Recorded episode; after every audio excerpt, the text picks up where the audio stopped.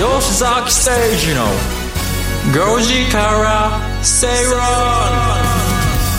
さんがつはつか月曜日、時刻はごじを回りました。皆さんこんにちは、吉崎誠二です。こんにちは、アシスタントの内田まさみです。月曜日始まりましたね。始まりましたね、えー、喉の痛みもだいぶ緩和されてきまして、ね、よかったです。声の感じ全然変わりましたもんね、先週とね、えー、今日念のため、えー、病院にお昼休みの時間ぐらい行きましたけど、はい、どうでした？あ、まあ、ななわりからはちわり治ってますね、先生に言われましてですね。ここからは無理しないことじゃないですか、はい、そうですね、ね、声帯が、ね、炎症があると言われましたが、うん、はい、先週はだいぶななわりからはちわりは回復してると思うので、もうちょっとだけ頑張ろうねみたいなこと言われまして、はい、鼻の中にちっちゃいカメラを突っ込まれてですね。へえ、痛そう。痛かったです。もっと上向いて上向いて上向いて上向いていいって言って、ああいいとか言いながらですね。いやー、聞いてるだけでも痛そう。えー、すごい検査。あ、もうほぼほぼほぼないねとか言って。うん、まあまあ、あとはあのちょっとした花粉症がある、えー、なんで。まあまあ、もうちょい花粉症はあると思いますから薬だけ飲んでおいたらまあいいんじゃないですかと言われましたので、はい、えー、ここいっしゅうかん、えーっとねえー、約ここのかかんぐらいですね、外食せず、えらい、えー、地味に過ごしましたので。そうですか、えー、体のためにはね、良かったですね。そうですよね、めちゃくちゃパシッと寝てパシッと起きてみたいな感じでなんか何歳か若くなったような顔してますよ。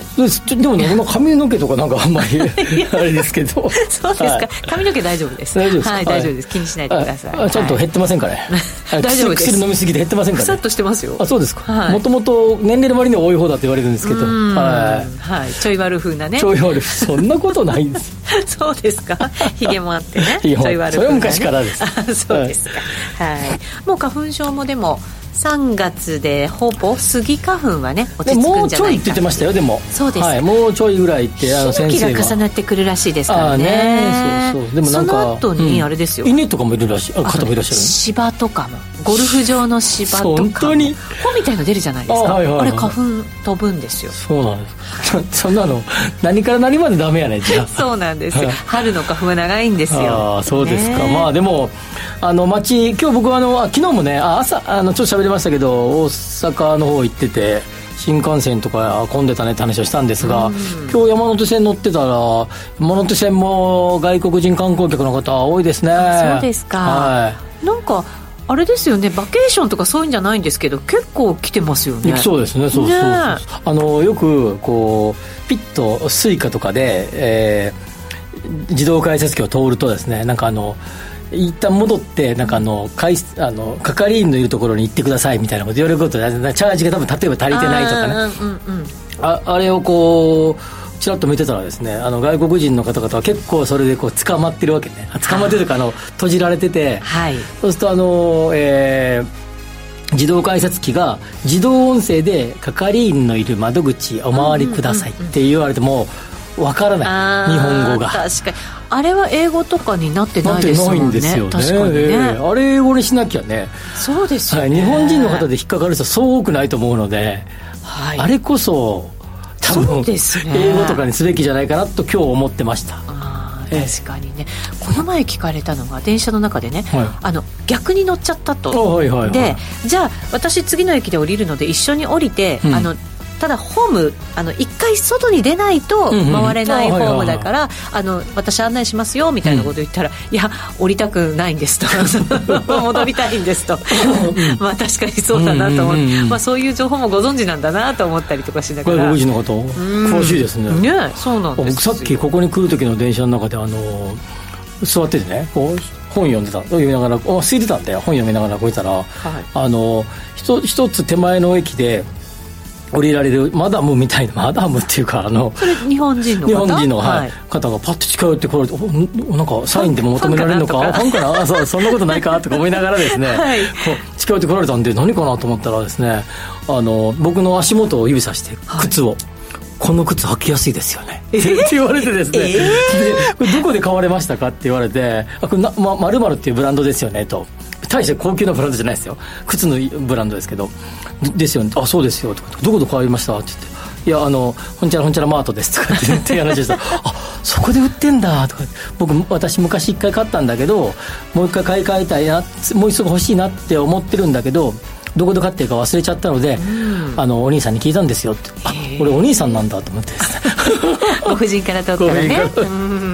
て言われて、はい、まあ、電車の中でも活性化が進んでるなと。なるほどねよくわからなくなりましたかねはい、まあでもね、人が出てきていろんな会話がなされてるっていうのはね、そうです、もうね、いいことですよね。気にせずね、もうだ黙ってろじゃなくて、はい、電車の中で靴何のブランドかとかどこで売ってるのかとか聞けるような世の中になってきたということですよ。はい、明るくなって春になりますよ。そうですよ、ね、もうね、もう、もうちょっとだけ花粉辛抱してですねあのみんなでもっともっと楽しく過ごしましょうよ、はい、そうですね、はい、いいスタートになりそうですよね、今年度はね。桜も咲いてきたね、そういや咲いてきました。うちの近所もね、はい、ようやく一輪咲いてましたよ、昨日見たら。我が社の近所はですね、うん、えー、もう桜のメッカみたいなところがあってですね、はい、あ、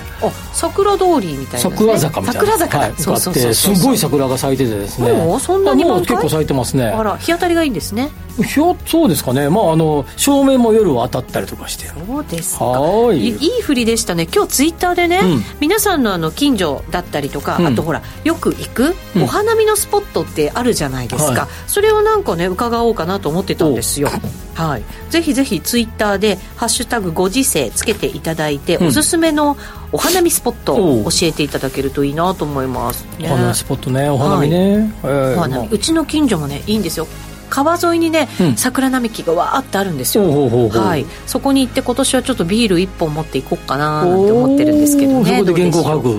書かないです酒飲みます酒を、はい、ということで皆さんのお花見スポットも教えてください、はい、お待ちしています。それでは進めてまいりましょう。この番組はワオフードココザスの提供でお送りします。吉崎誠二のごじから正論。ラジオ日経では吉崎誠二のごじから正論をお送りしています。この時間は経済マーケットニュースをフラッシュでお届けしましょう。まずは最初のニュースです。にせんにじゅうさんねんの春季労使交渉はじゅうごにちに集中回答日を迎えました。日立製作所やパナソニックホールディングスなどが労働組合の賃上げ要求に相次ぎ満額回答しました。製造業の主要企業の満額回答は全体の はちじゅうろくパーセント に達しています。物価上昇に配慮し高水準の賃上げの回答が相次いでいます。経済の好循環に向けて賃上げを中小企業や非正規の働き手に波及できるか、にじゅうよねん以降も持続できるか、これが問われています。なるほど、はい、まず、えーえー、はちわり以上の企業が満額回答、はい、もうきゅうわり近いですね、製造業では、うん、というところで、まあ、比較的、えー、労働組合が強いような、はい、えー、企業では満額回答が続いているというところになってて、さらにですね、その、えー、まあ、えー、労使交渉みたいな、はい、交渉ごとも、まあ、えー、比較的スムーズに、まあ、最速でとかっていうね、そうですね、書かれ方をしてますが、えーえー、回答が出てきていると、えー、いうことですが、まあこういうご時世というか、まあ、これぐらい物価上昇が続くとさすがに、えー、企業側も上げるような回答を、はい、えー、上げる回答を出してきているというところなんですが、いくつかあのこの、えー、さんがつじゅうろくにちの日経新聞の朝刊の一面トップがこの記事でしたけど、ええ、んという思ったことがあってですね。え、何ですか。まずですね、うん、これもう こ, ここのもうこの会社は別にどうのこうの言うつもりはありませんが、ここの記事に載っている、えー、ホンダ満額回答とか アイエイチアイ 満額回答とか、まあ、いろいろ書いてますね、はい、表でね、表でね、はい、一覧で書いてますが、ね、相当な人数がいるはずだと思いますね。社員数がそうだと思いますよ、大企業ですからね、はい、その方々に例えばですね、えー、日本航空は、えー、労働組合要求月ろくせんえんに対してななせんえんの回答ということで上回る回答をしている、はい、すごいですね。サントリーはどうのこうのとかいろいろ書いてありますけど、イオンリテールはパートの時給も ななパーセント 上げた。いやー、これ ななパーセント ってかなり結構大変ですよね。す 一, 一律でいいのってまず思ったんですね。ごまんにんとかろくまんにんのいる会社一律に上げるんかいと。あのトヨタの新しい社長さん、はい、佐藤社長ね、はい、恐怖だって言ってましたよね、はい、ね、書いてましたね、はいはい。つまりですね、まあ、言い方あれですけど、まあちょっとおじさんもうちょっと働いてよ的な人がいたと仮にしてですね、はい、その方にも満額のベア、若きて若くしてですね、もう勢い余ってですね、めちゃくちゃ働いてる方々も一律の上がるパーセントのベア、はい、これって委員会とうーんでつまりですね、はい、えー、やっぱり日本のそのなんていうかな企業のなんていうかな日本経済全体のって言ってもいいかな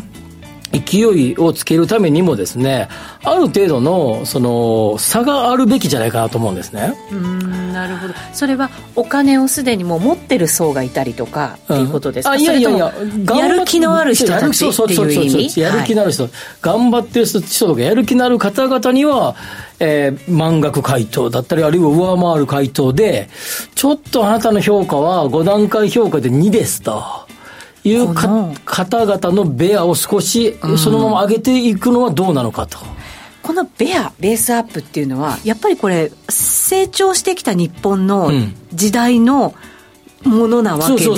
ね、きっとね。みんなでこれ豊かになっていこうっていうものの表れだったわけですもんね、うん、はい、その通りですね。なるほど。それの時代のまんまの上げ方回答、今回はうーんああの 評, 評価の高い方には、えー、じゅっパーセント のベア、はい、評価の普通の方には平均で ごパーセント のベア、そうじゃない方は にパーセント のベアとかがあってもいいんじゃないかなと思うんだよね、例えばですよ。なるほどね、えー、あの、うん、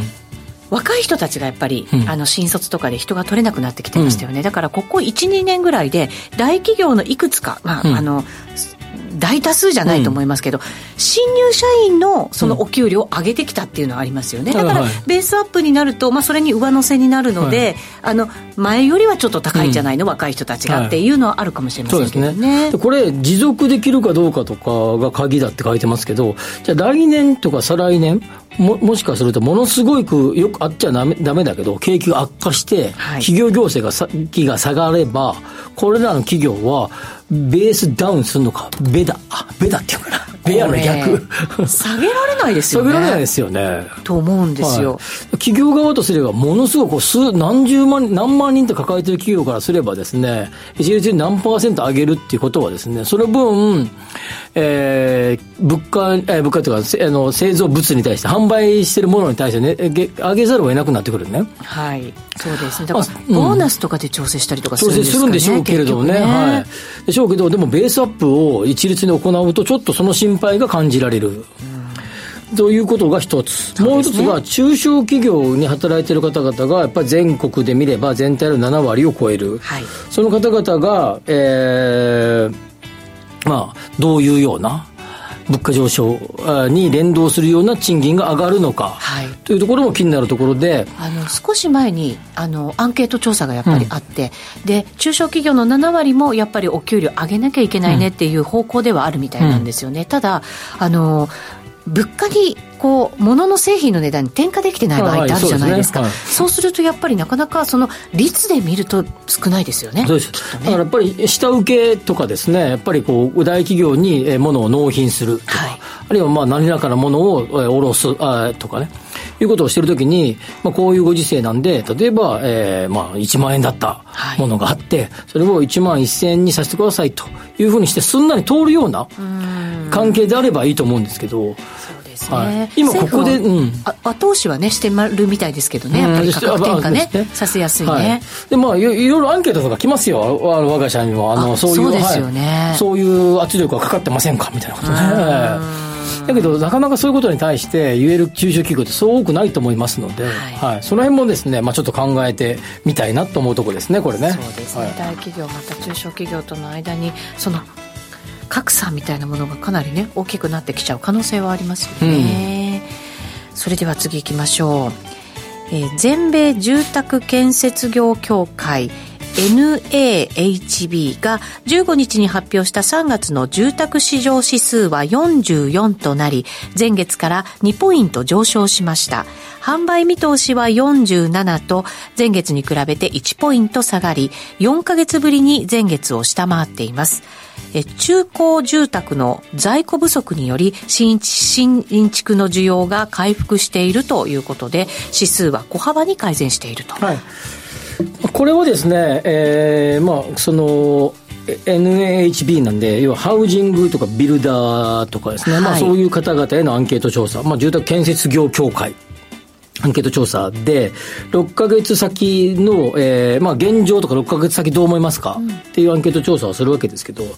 まあ、この、えー、いわゆる ディーアイ 調査なんで、えー、日銀のあの日銀短観みたいなやつ、はい、あ, あれと同じパターンです、ね、景況感景況感、はい、景況感指数ですね、うん、なので ごじゅっパーセント あ 50, ごじゅうがですね、えーまあ、プラスマイナスゼロと。あ、なるほど。ってことはよんじゅうよんですから下回っている、はいはい、にポイント上がったといえども下回っていると、はい、販売の見通しはよんじゅうななポイントで、えー、いちポイント下がってよんじゅうなななんでいちポイント下がっていると、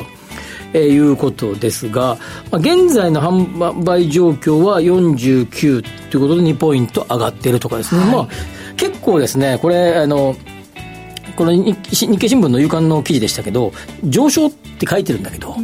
ん、よくよく見ればですね、上昇してるものもあれば下がってるものもあってということで、まだら模様な感じ、はい、まだら模様な感じでしたね。で、えっと、アメリカの住宅系の指数は、えー、大体さんしゅうめ、まあ、だから今週、先週今週に結構出るんですけど、はい、いろんな出てる数字見ててもですね、まあ、まだら模様で、えー、住宅着工件数なんかは増えていたり、中古住宅だは減ってたり、新築の販売件数は減ってたりとかですね、はい、結構バラバラな感じで、そこにですね、まあ、ご承知のリスナーの方もご承知の通り、えー、アメリカの銀行がガタガタっと来てると、はい、金融系がこれ結構影響しますかね、はい、する可能性も今この時点ではまだわからないということ、これからですね、はい、ということで、えーまあ、若干回復しつつあるのかなというような見方の中で、えーまあ、数字だけ見れば、えーまあ、あるものは良かったりあるものは悪かったりっていうところで、まあ、ちょうど多分、まあ、なんていうかな、おど、景、えー、景況感的な踊り場的なタイミングに来てるのかなというところなんだけど、さっきの、はい、えー、金融機関の、えー、破綻なんかがあれあってちょっと、えー、踊り場からどっちに行くんだろうこの先というちょっと不安が出てきたと。そうですね、これ金融機関にとってはどうなんでしょう、こういう金融不安みたいなものが高まってくるとなかなかこうローンを活発にさせないというか、うん、できないというか、そういう面もあったりするもんなんですか。ここはですね、えー、その一つはその、まあ、シリコンバレーバンクとかがこう一旦ああいうことになりましたけど、銀行こ個々の銀行の問題なのか、はい、金融市場、まあ、金融全体の問題なのか。リーマンショックの時は エムビーエス とかのこともありましたので、まあ、多くの金融機関がそれを発行していたってことも、証券会社とか発行したっていうこともあったので、まあ、金融機関全体に広がりましたけど、まあ、今回のやつは今のところはですね、まあ、まあ、とりあえずいくつかの銀行が不調になりというところ、現時点ではですよ、このさんがつはつか時点ではそういう状況ですから、中央銀行の動きも早かったですしね、早かったですね、はい、そうですね、あのあのクレディ・スイスのことなんか見ててもですね、あのヨーロッパの イーシービー はそのままそれをまあ無視するっておかしいですけど、それはそれということで れいてんごパーセント の利上げしましたから、しし、はい、そういう意味じゃ、まあ、それはそれ、えー、その銀行あるいはその証券会社が良くないんじゃないのという扱いを今のところはしているということなので、はい、まあ、広がってきたらわからないけど、まあ、現この時点ではまだそういう状況にないということですね。なるほど。そうするとねエフオーエムシー が今週ありますからね。そうですね、はい、れいてんにご なのか、うん、だってこの間まで れいてんごパーセント が多数派占めてたけど、今なんか れいてんにご とかですね、はい、なしとかなしっていう声も ね, ね出てきましたよね、えー、えこコロコロ変わるなみたいな感じですがぐらい結構大きな動きだったってことですね。本当そうですね、うん、ちょっと注目度今週はねかなり高くなってくると思いますけれども、いやめちゃくちゃ注目度高いんじゃないですか。でもにじゅういちにちは祝明日祝日でしょうね、にじゅうににちのまあ昼ぐらい、あ昼夜夜か夜、ね、夜か、うん、で次の日にはスイス中銀と、あとイギリスも政策金利発表ですからね。なんかさんがつのこの年度末の押し迫った時にやめてって感じぐらいですよね本当そうです ね, ねあといっしゅうかんとかでもう利確とかしなきゃいけない時でしょ、決算金利入って、うん、ね、にじゅうさんとかになると、そうですね、ちょっとね、はい、なんかなかなかこんな年度末にこんなことって過去あったのかね、あんま記憶ないけどね、うん、どうなんでしょうかはい、次のニュースいきましょう。つくばエクスプレスの東京駅延伸構想が事業家へ向けわずかな光が差しつつあるということです。巨額の建設費や大震度の地下工事など課題はありあるものの、えー、茨城県内延伸との一体整備案や東京駅と臨海部を結ぶ臨海地下鉄、まだこれ仮の名前ですけれども、うん、この線と、えー、接続する案など延伸を後押しする機運が出てきているということです。うん、まあ、ディーエックス の沿線は比較的ですね、比較的というか、まああのまあ、首都圏の中でも、えー、人口流入が激しかったり、うん、まあ、あの引っ越し先としては人気のあるエリア、はい、という中で、まあえーディーエックス の、えー、延伸だから、えー、と筑波の方とか茨城空港への延伸とか、はい、水戸への延伸とかいろいろこれ案があるんですね。案があるということで、まずこっちの筑波から向こうに茨城県側に延伸の話でいくと、うん、まず茨城空港、はい、で一時期はですねコロナ前は、えー、羽田も成田も結構バンバン飛行機が来てたこともありですね、一部の航空会社がの エルシーシー なんかを中心に、うん、えー、茨城空港にこう着陸料が安いということで、うんうんうん、降ろすようなことも、はい、していて、そうすると茨城空港から、えー、高速道路を通って東京にバスでやってくるというので、うんうんうん、えー、やってましたけど、まあ、本当あのこのつくばエクスプレスが延伸されるとですね、まあ、電車いっぽんで東京都内にやってこれると、時間が読めますから便利ですよね、ビジネスでもね、はい、渋滞がうんちゃらかんちゃらとか考えなくてもいいということがあって、えー、多分にせんじゅうきゅうねんとかじゅうはちねんにこの議論だったら間違いなく茨城空港案が最浮上、うん、あの一番最有力候補だったんじゃないかなと思いますね、はい、もう逆側ですね、秋葉原から東京駅を経由してここの区間がですね大震度を通るっていう区間ね。なるほど、はい、まあ秋葉原から東京って、まあ、今まで行くと上野とかを通って、え上野違う違う違う違う違う違う秋葉原神田とかを通ってか、そうですね、神田とかを通って東京、えー、今現状でしたらね、そうですね、はい、まあ、どこの線を通るか知らないけど、えー、まあそれで来ると、まあちょっとの区間だよね、神田。そうですね、でもこれ東京駅まで行くとかなり利用しやすくなりますね、秋葉原からじゃないですか。秋葉原はすごくね、あのさらに秋葉原はすごい地下、はい、深くからスタートするからね。そうなんです、意外にこの乗り換えしにくいというか、みんな北千住から乗り換えしてるよね、みんなね、うん、そうですよね、はい、確かにそう、それ考えると、まあ、これ結構東京駅でどこに通すのと、まず今だって東京駅のあの何あのあっちの何だっけ、京葉線とかなんて有楽町の下ぐらいにある、ビッグサイトの下ぐらいじゃないですか。そうですよね、はい、確かに総武線も地下でしょ。そうです、ああ、もうなんかこれどこ通すねんっていうぐらい四方八方上も下もみたいな、はい、大震度もう一個下掘るんかいと、すごい工事になりますよ ね, ですよね。だって今だって総武線でも結構下に降りますよそうですよね、いや私都営地下鉄だってすごい深いなと思ったりするんですけどね。いやいや、そう全然深いですよそうですよね。でさらにですね、そこから伸ばしていくと、えー、前も喋った、えー、臨海地下鉄、これ、うん、あと都外のあの都営線のね、はい、これはあのビッグサイドとかあっちに抜けていくやつ、まあ、これにつなげようかという話も出ているんだけど、まあめちゃ先でしょうね。そうですよね、すごいお金もかかりそうですからね、うん、まあ、でも秋葉原の駅はあのエスカレーターはすごいあのなんていうの、あの何本も乗り継いでいくらしいですけど、加えてですねすんげえ混むらしいですそうですかはい、まあ、利便性が高まるとね、うん、いいかもしれませんけれども、最後のニュース短くいきましょうか、うん、えー、新型コロナウイルスの影響が弱まり、再び人口の東京圏への一極集中が強まっています。ただ中核の東京都を見ると、高騰する住宅コストの影響で子育て世代を中心に周辺さん県への転出超過が止まらない状況もあるとしています。東京都の、えー、人口流入はえーまあ、あの今の方々にとってはあの今の方々とか今のにじゅう代さんじゅう代の方々にとってはですね、東京都は人口流入の県だというイメージですが、はい、まあ、我々が学生の頃、うん、まあ、学生の頃というか、まあ、高校生大学生の頃ぐらいっていうのは結構ですね、大学も郊外に、えー、移動、えー、移転うんあしてですね、えー、さらにですね、まあ、例えば青山学院とかね、結構遠い あ, の、うんうんうん、えー、あっちの相模原の方にあったりとかね、そうですね、いろんなところにね、はい、やっぱりありますよね、ありましたよね、えー、さらにですね、ええー、マンションとか住宅の価格が す, がすごく高くなったこともあってですね、えー、東京都は、えー、長年、えー、結構な長い間ですね、人口流出圏だった、あ、流出地域だったわけね。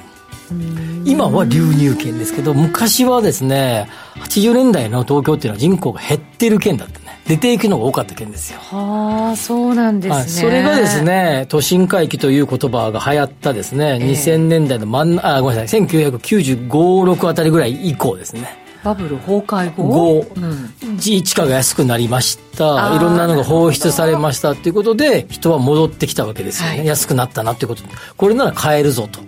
いうことで戻ってきた。さてここに来てですね、バブル期よりもマンションは東京都の 都, 都心は高くなってきている。再び同じような現象が起こっているということですね。これ、うん、なるほどね。これ別にこれこの話って、えー、日経の日曜日だったかなの朝刊のでっかく載ってましたけど、これなんか前と同じやんってことですね。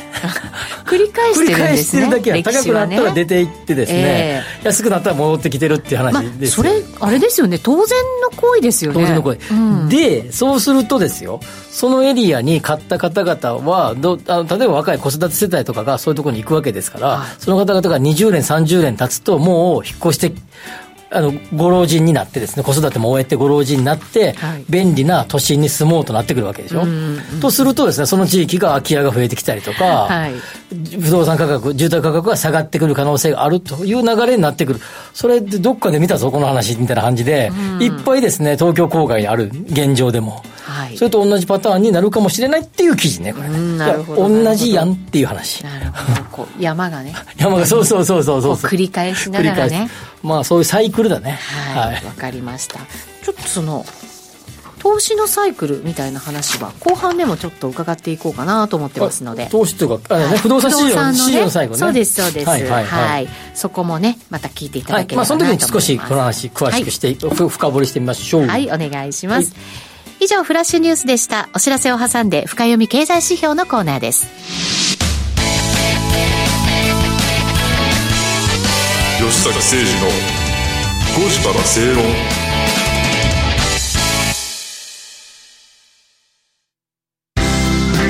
人生ひゃくねん時代、あなたはどんな人生を描きますか？お金に困らない人生にしたい、やりがいのある仕事に就きたい、お気に入りの間取りの家に住みたい、あなたの描く理想の人生をココザスが幅広くサポートします。さまざまな資格を持った専門家がお金、仕事、住まいについて無料でアドバイス。一緒に豊かでワクワク生きる未来を作りましょう。詳しくは番組ウェブサイト右側のバナーからココザスホームページをチェック。世の中を知るポッドキャストコンテンツ聞く日経。毎週平日の朝ろくじ頃に日本経済新聞朝刊のトップ面などえりすぐりのニュースをお届けする有料音声コンテンツです。初回購読からさんじゅうにじかん無料。詳しくは聞く日経で検索。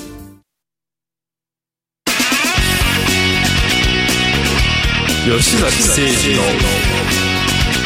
ごじから正論。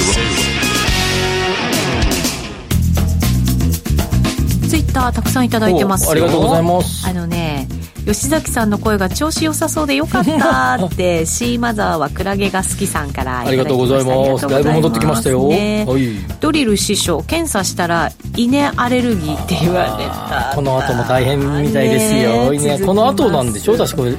そうですね、アレルギーまだまだね、はい、続きますからね。今日もいっぱいいろんな方が書いてくれてますね、うん、ありがとうございます。後ほどまたご紹介したいなと思ってます、はい、さてさてこの時間は深読み経済指標のコーナーです。今日はですね、相続の土地の話だそうですよ、うん、これは記事はないのかな。はい、ないですね、はい、あの相続した土地、はい、ね、で、えー、土地を相続するとですね、まああんまり相続する経験って、まあ、うん、基本人生いっかいだよね。親が亡くなって、ね、一般的にはね、はい、多分そうだと思います、はいはい、とするとまあ自分で使うとかですね、うん、まあ、売却するとかですね、まあ、そこを使っあのじあ自分で住むとか、はい、何らかの形で土地活用的なことを活用するとか売却するとかいろんなことがありますけど、うん、まあ、いい場所ね、立地条件がいいとかですね、はい、そういう状況がいいのに関してはそれでいいかもしれませんが、なかなかそうじゃなければですね、土地をこうやっぱり相続、それもらってもさと、いやーそうですよ、うん、うちの田舎だって多分そんな価値ないでしょうね、うん、でまあもらっていてもですね、えー、管理費用とか固定資産税がかかったりするということで、まあ、相続放棄をするという選択肢があるんですが、はい、しかし不要な土地だけをですね い, いらないということはできずですね、預貯金とか株とか全部を放棄はできるんだけど、ここだけいらないってはできないね、今の法律では。あ、そうなんですか、ええ、土地いらない、ここだけいりませんもできないです。あらら、そんな都合がいいのはダメよという、ダメよと。でさらにですね、もちろん相続する場合はもらうものだ、借金いらないともできないわけですよ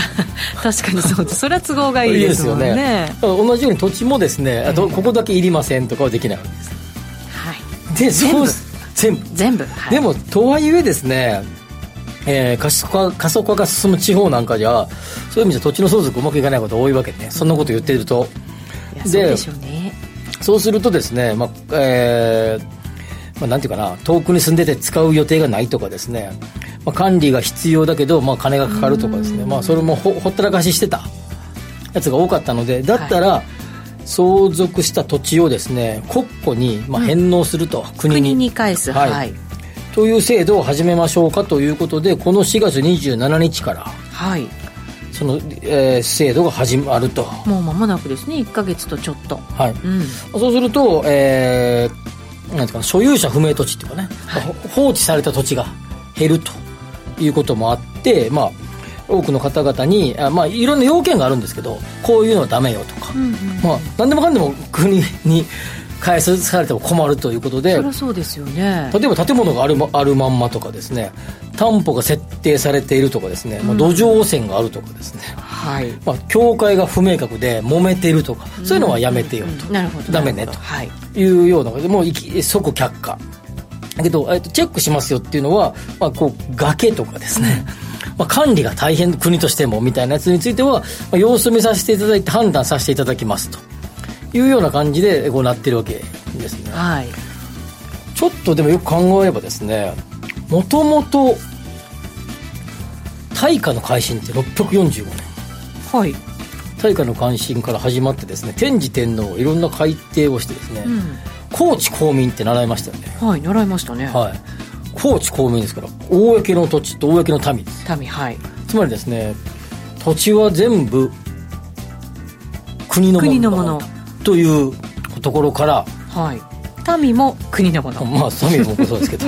で始まり、徐々に藤原氏が勢力を拡大していく中で、三世一新の方、開墾した土地に関しては、うん、えー、本人、えー、子供孫、はい、さん世代はいいよからですね、えー、ななひゃくよんじゅうさんねんか、墾田永年私財法か、うん、開拓した土地は永年私財ですから、うん、もうずっとあなたの土地でいいよみたいなことがどんどんどんどん認められていって、はい、そうですね、地主なんかも生まれて、はい、生まれて、はい、今現在のですね土地は、えー、私有土地と、はい、もちろん国が持っている土地もありますよ、うん、というところなんだけど、これはですね、そういう意味じゃ国にで、それで一方で私有地は勝手に、えー、国に返せない、うん、誰か売るしかないわけです、うんうん、持っとくか売るしかなかった。今はね、今は現時点で、うん、だからしがつにじゅうしちにちまでは、はい、つまり、えー、もっと大昔は例えば公地公民なはずなのに、うん、今はあの、いやもういいですから、あの戻しますお国様と、はい、ダメって言われるわけです、うん、そうですね誰かに売れと、いらんのやったらと買ってもらえと、はい、というなってるわけ、うん、でこれがですね、公地公民以来久々にです、ね、認められるってことですよ。なるほど、すごい歴史の、ね、変換なわけですよ。そうそう、これすごいですよ、ね、よく考えたら。でさらにですね、相続登記というのも義務化されます。これだいぶ先なんですけど、だいぶというか来年のしがつついたちから相続登記ですか、はい、相続した土地に対して登記しろと、ちゃんと、はい、登記してないやつが多すぎると、誰が持ってるかようわからんと。で例えば、えー、とお父さんがも亡くなられて引き継いだやつを、えー、お子様何人かで持ってたりする場合、それ全然登記されてないと。そういうことってあるんですか？ あ, そうあるみたいですよ。すごくいっぱいだって税金とかもねかかるわけですから、はい、ちゃんと登記しないとダメな感じしちゃうじゃないですか。今してない人いっぱいいるみたいで、さんねん以内に登記しないと、えー、なんか罰金する取るぞと、ちょっとあの罰つけるぞというのが来年のしがつついたちから始まると。なるほどね、えー、いうことですね、はい、ちなみにさっき の, あのしがつにじゅうしちにちから始まる、えー、国庫に返納する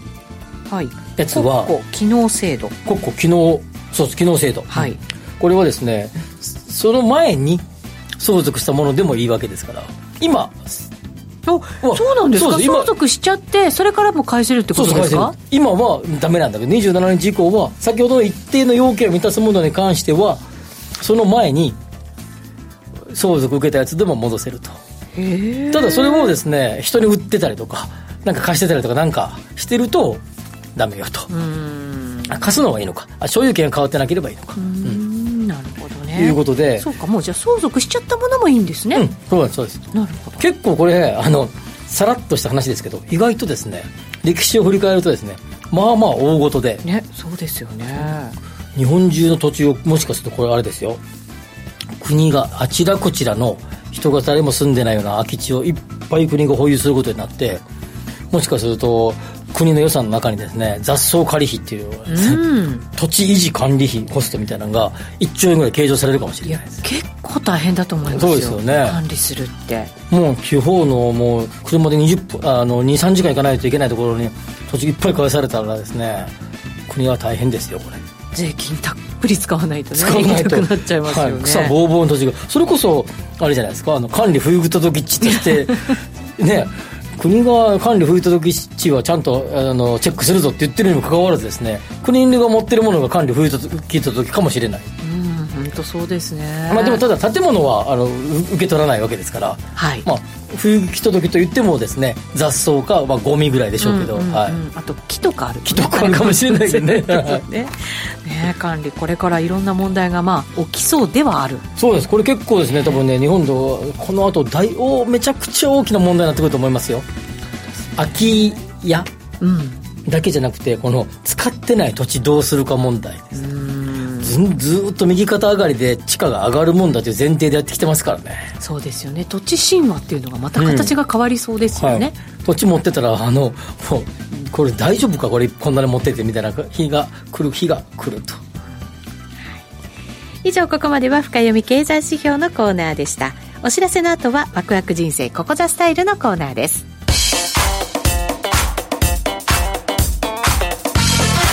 吉崎誠二のごじからステイロン。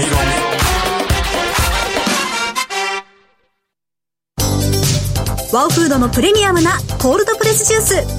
ス、オーストラリア産のオレンジを現地で加工、低温輸送でみずみずしさはそのまま、絞りたてのようなすっきりとした味わいです。飲み終わったらそのままゴミ箱へ。ラベルもリサイクルできるので剥がす手間はかかりません。冷蔵庫にあると嬉しいこの一本。地球と体が喜ぶ未来を作るバオフード。石川つつむのスマホナンバーワンメディア。日々進化を続けるスマートフォンの今と未来をお伝えする番組です。スマホジャーナリストの私、石川つつむと松代ゆきがお送りしています。放送は毎週木曜日夜はちじにじゅっぷんから。ラジコやポッドキャスト、Spotify でもお聞きいただけます。様々な邦楽アーティストの楽曲を送る J ミュージックタイムは毎週月曜朝しちじにじゅうごふん他で好評放送中。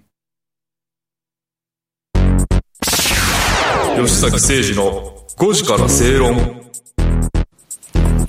この時間はワクワク人生ココザスタイルのコーナーです。人生ひゃくねん時代を豊かでワクワク生きるためには一体どうすればいいのか。このコーナーでは結婚やお子様の誕生、転職、リタイア、住宅購入など個人のライフイベントを充実させるヒントをリスナーの皆さんと一緒に考えていきます。あのね、吉崎さん、質問いただいてるんですよ、うん、いいですか。構造さんからで、えーと、土地ではありませんが高いローンを組んで建てているアパートの建っている土地が相続が発生した時、うん、ローンローン残高次第では相続放棄する可能性もあると思いましたが、相続放棄した場合その土地と建物どうなるんですか、うん、これでもローン残高だから、つまりあれです、相続放棄なんかできるのかどうかっていうこともあれだけど、うん、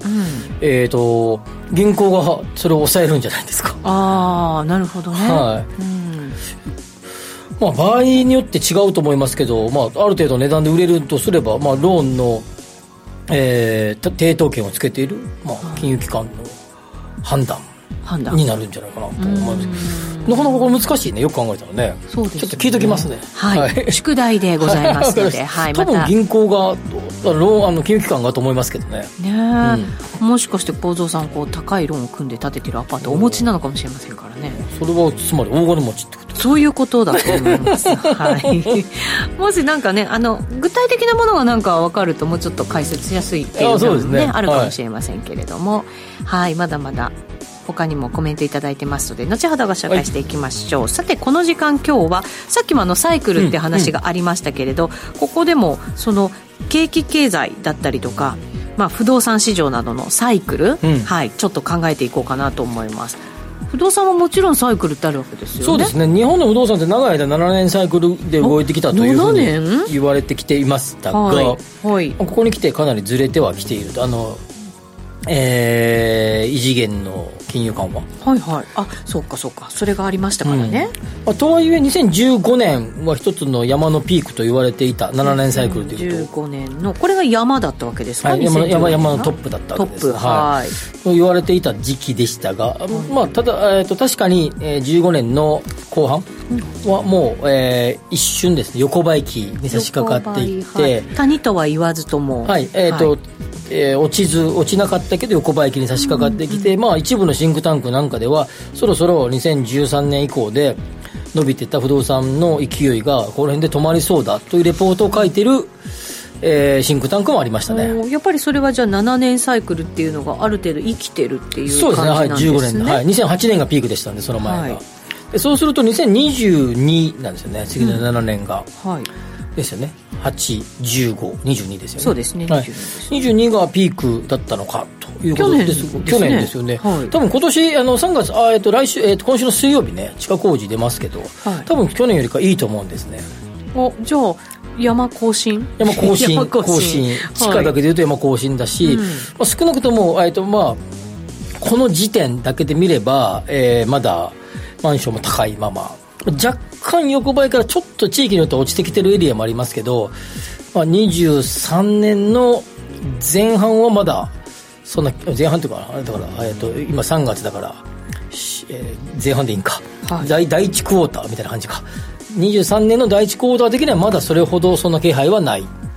ということですが、もしかするとですね、まあ、サイクルがそのまま適用されればにじゅうにねんぐらいが一番良かったかなと言われる日が来るかもしれない。にじゅうさんねんの後半ね、ガタガタとか仮に来たらですよ、うんうん、言われるかもしれないというところですが、まあ、今のところそんな気配はないと、はい、いうところだと思いますね。そうですね、それはでもサイクルが変わったというふうに判断するのか、まあ、まだ日本の場合は低金利が続いてますから、はい、だからその山の幅とか谷の幅みたいなものがやっぱりちょっと小さくなってるって感じた方がいいのか、うん、そうですね、それは、それは大きいと思いますね。ただもう一つはななねんといってもぴったりななねんってことはなくてななねんはんとかざっくりななねんぜん後ってことが多いから、はい、誤差なのかもしれないし、多分ですね、まあ、仮にですね、ここが山だったともなっても、まあ、多少落ちたとしてもですね、大底みたいなこうドーンといくような感じは多分ないと思いますので、はい、まあ、えー、その前ににじゅうねんの、えー、コロナの時に若干の停滞がありましたので、あ、なるほどね、はい、まあ、そういうのも加味していくとですね、まあ、それほど大きな痛手は負わなそうというところになりますが、これななねんごとに山をつけるっていうことなんですね、はい、ななねんサイクルっていうのはね、はい、なるほど。谷をつけるサイクルっていうのは決まってるんですか。谷をつけるサイクルはそれほどめったにあの綺麗に見えてこずですね、明快じゃない、ちょっとここで、えー、同じようにこうそこでこうなんていうかな、こう転換点を迎える、うん、あれがきっかけだったねみたいな感じが比較的その間間に出てくるみたいな感じですからね、はいはい、山のピークがななねんぐらいは、えー、まあまあはっきりとしたピークだと思いますね。あと景気の、えー、循環は、まあ、有名なのはクズネットサイクル、はい、じゅうきゅうねんサイクル、そうですね、はい、建設建築に多い、うん、まあ、ある建物は、えー、一定の、えーね、年次を経てばですね、経年劣化をしてくるので、はい、古くなってきたりとかするということで、まあ、ある程度その建物のた、えー、寿命とか考えるとですね、あるいはスペックですね、まあ、昔で言うと、えー、床の下に、えー、いろんな電気関係、パソコンの設備とかなんかこう、こう、えー、配線とか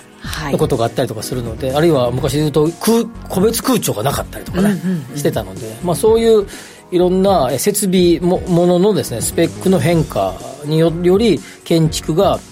えー、新たな建築が起こりやすくなるっていうのが、まあ、ざっくりにじゅうねんじゃくと言われているグッズネットサイクルですね。なるほど。それはなんか不動産にも影響を与えそうですよ ね, そうですね、サイクルにね、はい、そう影響を与えると思います、はい、ただですね、まあえー、といろいろオリンピックのサイクルとかっていう人もいるし、はいはいまあ、いろサイクルっていろんなサイクル言われてますけど、あのカジュアルとエレガントのサイクルとかですねオリンピックサイクルっていうですね、アパレルに見られるサイクルがあったりとかですね、はい、結構サイクルって、えー好きな人は結構好きでですね。なるほどね。あ、株でいうアノマリーが好きな人みたいな感じか。はい。はい。うんうん、だいたいこの流れで来るんだよみたいな。なんかねこうなるんだみたいな人っているよね。いますね。はい、好きですよね。好きですよね。そういうのね。はい。まああの見渡しやすいですよね。うん、そういうのを考えておくと、うんうん、ね。なのでまあアノマリー好きな感じ、はい、まあでもね僕もいろんな年に さんじゅうよんじゅっかいぐらい講演しますけど、この話はまあまあ受けますね、うん、確かにそうですね、はい、好きな人は好きだね、うん、なんとなく地図描いてくれてるみたいで分かりやすかですよね、うん、なんかあこの辺まで頑張って持ってても大丈夫だみたいな、うん、でこの辺で手締まった方がいいのかなとか、うんまあ、でも不動産ってサイクルって言っても結構長そうな感じしますしね。あとまあ例えば上がり始めたとか下がり始めたっていう時はまあ分かりやすい、うん、ですが一方ででも手放すときに手放しにくいっていうのも、まあ、ポイントあの特徴だと言われてますね。はい、はい、わかりました。今日はサイクルについて伺いました。ということでここまではワクワク人生ここザスタイルのコーナーでした。あの名実況もう一度永久保存版実況 シーディー 白川二郎実況名勝負セレクション、ただいま好評発売中。オグリコールでおなじみせんきゅうひゃくきゅうじゅうねん有馬記念をはじめ記憶に残る厳選じゅうよんレースの実況を完全収録。感動の名場面が鮮やかによみがえります。ここでしか聞けない鈴木よしこさんとのスペシャルトークも収録。価格は送料別で税込みにせんさんじゅうななえん。お求めはラジオ日経ネットショップサウンロードまで。大橋ひろ子です。マーケットトレンドプラス、コモディティ、日経平均先物、あなたのポートフォリオにデリバティブ取引をプラスしてみませんか。専門家の目で相場の動きを詳しく解説、投資のポイントがわかるじゅうごふん、毎週火曜日夕方よじさんじゅっぷんから好評放送中。ラジオ日経アナウンサーの藤原七香です。フリートーク番組七日もしか発見伝、毎週日曜夕方ろくじにじゅっぷんから聞いてください。